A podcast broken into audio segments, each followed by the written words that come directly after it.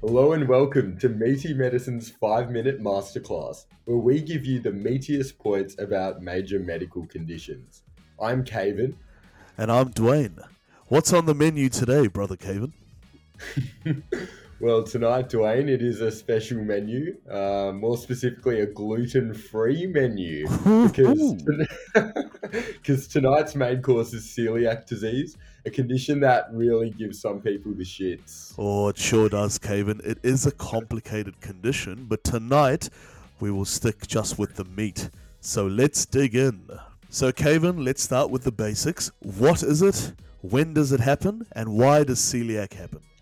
Yeah, the big questions, Dwain. So, what is it? Uh, celiac disease, it's a common chronic condition where consumption of gluten causes a maladaptive autoimmune response, which then damages your intestinal mucosa. Uh, so, when does it happen? Uh, the peak incidence is actually bimodal. So, and by that, there are two kind of major age groups where it happens. So the first is 8 to 12 month year olds, and that is basically because that's two to three months following their first exposure to gluten, like when they first start eating wheat. And the other age bracket is kind of in the third to fourth decade of life. And in terms of why, that's the question. So it's all down to genetics, unfortunately, the lottery. So genetic predisposition. So it's specifically linked with the HLA DQ2 and 8 gene alleles. Uh, so these alleles are also associated with other autoimmune conditions such as thyroid disease and type 1 diabetes. Don't ask me anything else about genetics. That's where you're not allowed to ask. Swiftly move on. yeah. All right. Okay, Dwain, so now I'm chucking you in the kitchen. Tell us about the clinical presentation of celiac disease. Yes, and a fabulous start on Gene Aliens from you there, brother. So, does this patient look like? So, we want to split it up into two groups of signs and symptoms intestinal and extra intestinal. The intestinal ones that we need to know about is this patient will probably be complaining of chronic or recurring diarrhea. And if you thought that was bad enough, Kayvan, not only is there a lot of poo, but it's poo with a hell amount of fat in it. So steatorrhea as well. They're going to be mm. gassy, Kayvan. They're going to be gassy. A lot of flatulence and obviously a lot of abdo pain and bloating as well. As you can imagine, these people don't have much of an appetite because it's an absolute war zone as soon as they eat something, and it's quite common to have a fair bit of nausea and vomiting as well. In terms of symptoms that doesn't actually involve the gastrointestinal tract, there's quite a lot of uh, non-specific symptoms, Kayvan. So mainly fatigue, weight loss, a lot of vitamin deficiencies, and they can be anemic as well. Because you got to remember, they're not absorbing things as they should because their entire intestine is inflamed.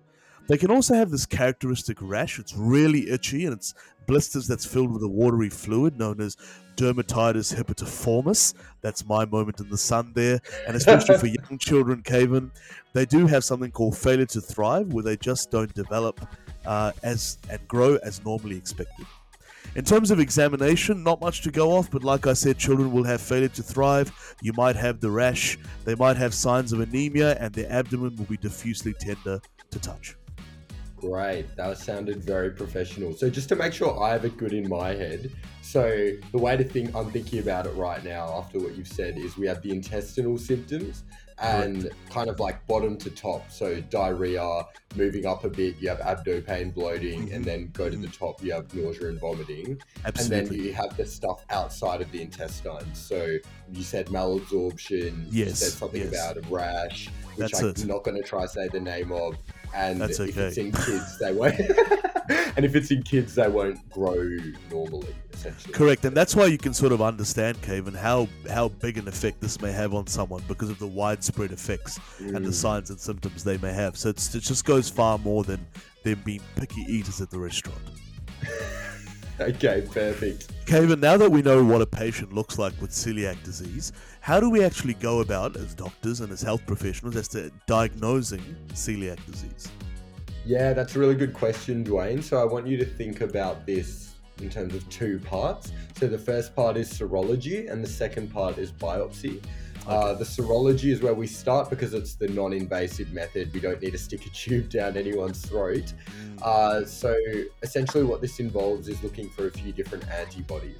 So there are a few ways to do it. The way I've learnt is uh, the first antibody we look for is IgA tissue transglutaminase antibodies, so TTG IgA. Um, so that's the initial test, and it's really good because it's got a high specificity and sensitivity, kind of around 96%. Yeah. Um, so that's really great. But uh, we also need to test for one other thing, which is their total IgA, because 3% of celiac patients actually can have IgA deficiency. Oh, So, okay. so yeah, so you test for their IgA TTG and it's low, and you're like, okay, great, but it's not because they don't have celiac; it's because their body's just Ah. not producing IgA. Yeah, so it's a bit sneaky. So we need to test for both. So obviously, if they're positive for the IgA TTG, you're like, great. Well, not great. Actually like, this is terrible. They have celiac disease. but we know what's going on now. What's going on? we know uh, what's going on. Yeah, um, but if the IgA TTG is low and but the total IgA is also low, we need to do a little bit more testing. So we look for a third antibody, um, which is kind of independent of the IgA level, which is called the deamidated gliadin peptide. So the DGP, and that's an IgG, not an IgA. Yeah. Um, so that's a little. We're getting away from the meat, but basically, those are there's those two initial tests you need to do, and you might need to perform the third one, but that's quite rare. Yeah. Um. Anyway, so that's serology, and the second part we need to talk about is the biopsy. So let's say we've got some red flags thrown up on the serology, but now we need to confirm the diagnosis. So to Yep. do that, we need to go to the aforementioned tube. So we're going to do an endoscopy with a small intestinal biopsy. And so we take it, we basically get down there, take a sample of the small intestine and have a look at it. Um, And there are all kinds of nasty things, including lymphocytic infiltration, crypt hyperplasia. But the big ones like the villus atrophy, that's the Yep. kind of trademark celiac Mhm. uh, sign. Uh, So yeah, those are the two big things. So serology and biopsy. How does that sound? Oh, that's a lot of meat there, and you know I, there was a lot of detail as well. But this is what we're going for. It's the nuances on meaty medicine, not just the meat. Thank you for wrapping that up, Kayvan. You've done better with that than I ever would. So that was brilliant. Oh, too kind. Um, okay, well, to throw it back to you to finish off, um, how do we manage it? Let's say I've diagnosed someone. What do we do from there? Yes, no, understandably so. So this can be a life-altering diagnosis, Kayvan, and the reason why it's life-altering is that these patients and these people, it could be you or me, could be anyone, have to maintain a strict gluten-free diet for life.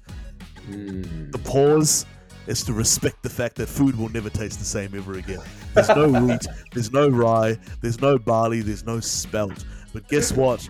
Even though it doesn't taste good, your gut will thank you for it. I mentioned before that they may be anemic or they may have some vitamin deficiency, so it's quite often and quite normal that they may need some micronutrient supplementation as well. But the Hmm. good thing here, Kayvan, is that our patients can see clinical response and clinical improvement actually in a few weeks with a gluten free diet. And after a few months, if they do choose or the doctor does choose to do a repeat biopsy, you're going to see improvement and that intestinal inflammation actually take a step back. So, yeah, it's a bit of a life sentence with a gluten free diet, but guess what? You, your gut, and especially the people who live with you and have to use the same toilet will thank you. well, you've seen what I've been able to do to your toilet in the past, right? And I don't have celiac disease to No, blame for no, it. So. Absolutely. I'm just a deeply flawed individual in many other ways. um, okay. All right, Dwain, good session. So what I'm hearing is wheat, barley, and rye is out. It sure are, Kayvan, and gluten free diets are in. And I just had a thought: celiac disease. It kind of runs in the family in both Ah. sense of the word. You know what I mean? Oh goodness, oh goodness! I can see, I can see the crowd trying to cancel us, Kayvan. So time is up. Kitchen's closed. End of service. All right, this has been another five-minute masterclass on celiac disease, brought to you by Meaty Medicine. See you next time.